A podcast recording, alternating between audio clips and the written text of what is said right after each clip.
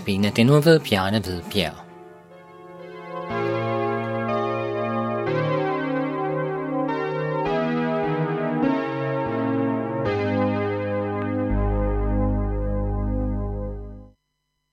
Vi skal læse fra Romerbrevet kapitel 12, vers 1-4.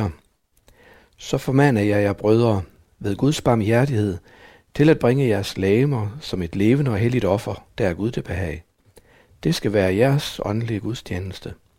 Og tilpas jer ikke denne verden, men lad jer forvandle ved, at sindet fornyes, så I kan skønne, hvad der er Guds vilje. Det gode, det som behager ham, det fuldkomne. I kraft af den nåde, jeg har fået, siger jeg til hver eneste af jer. Hav ikke højere tanker om jer selv, end I bør have. Men brug jeres forstand med omtanke. Enhver efter det mål at tro, som Gud har givet ham.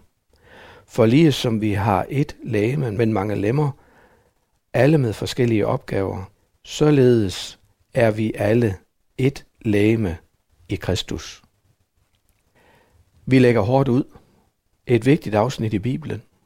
Store åndelige perspektiver og spørgsmål rejser sig. Skriften udfordrer os. Vores danske oversættelse bærer overskriften åndelig gudstjeneste. Det kan jo i sig selv forskrække os. Vi formanes til at bringe vores legemer som et levende og helligt offer. Det er Gud til behag, og det skal være vores åndelige gudstjeneste. Det første vi hæfter os ved er, det legeme og det åndelige har en sammenhæng her hos apostlen. Det har det endnu i kristendommen. Vi skal ikke forlade vort legeme for at tjene Gud.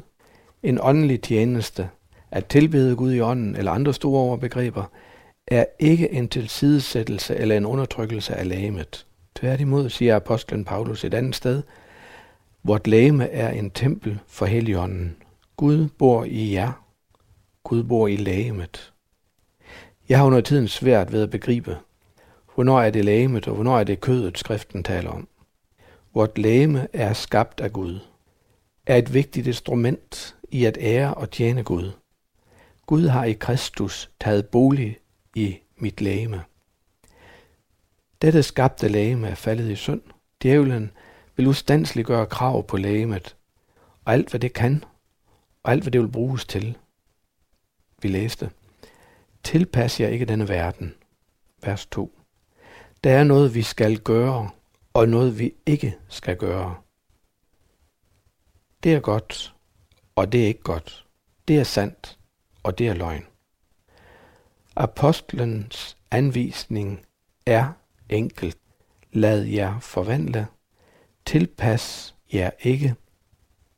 Kristne har siden det nye testamentets skrifter blev læst op i menighederne som vandrebreve, som apostoliske hilsner til sammenkomster og gudstjenester, været udfordret af at omsætte dette.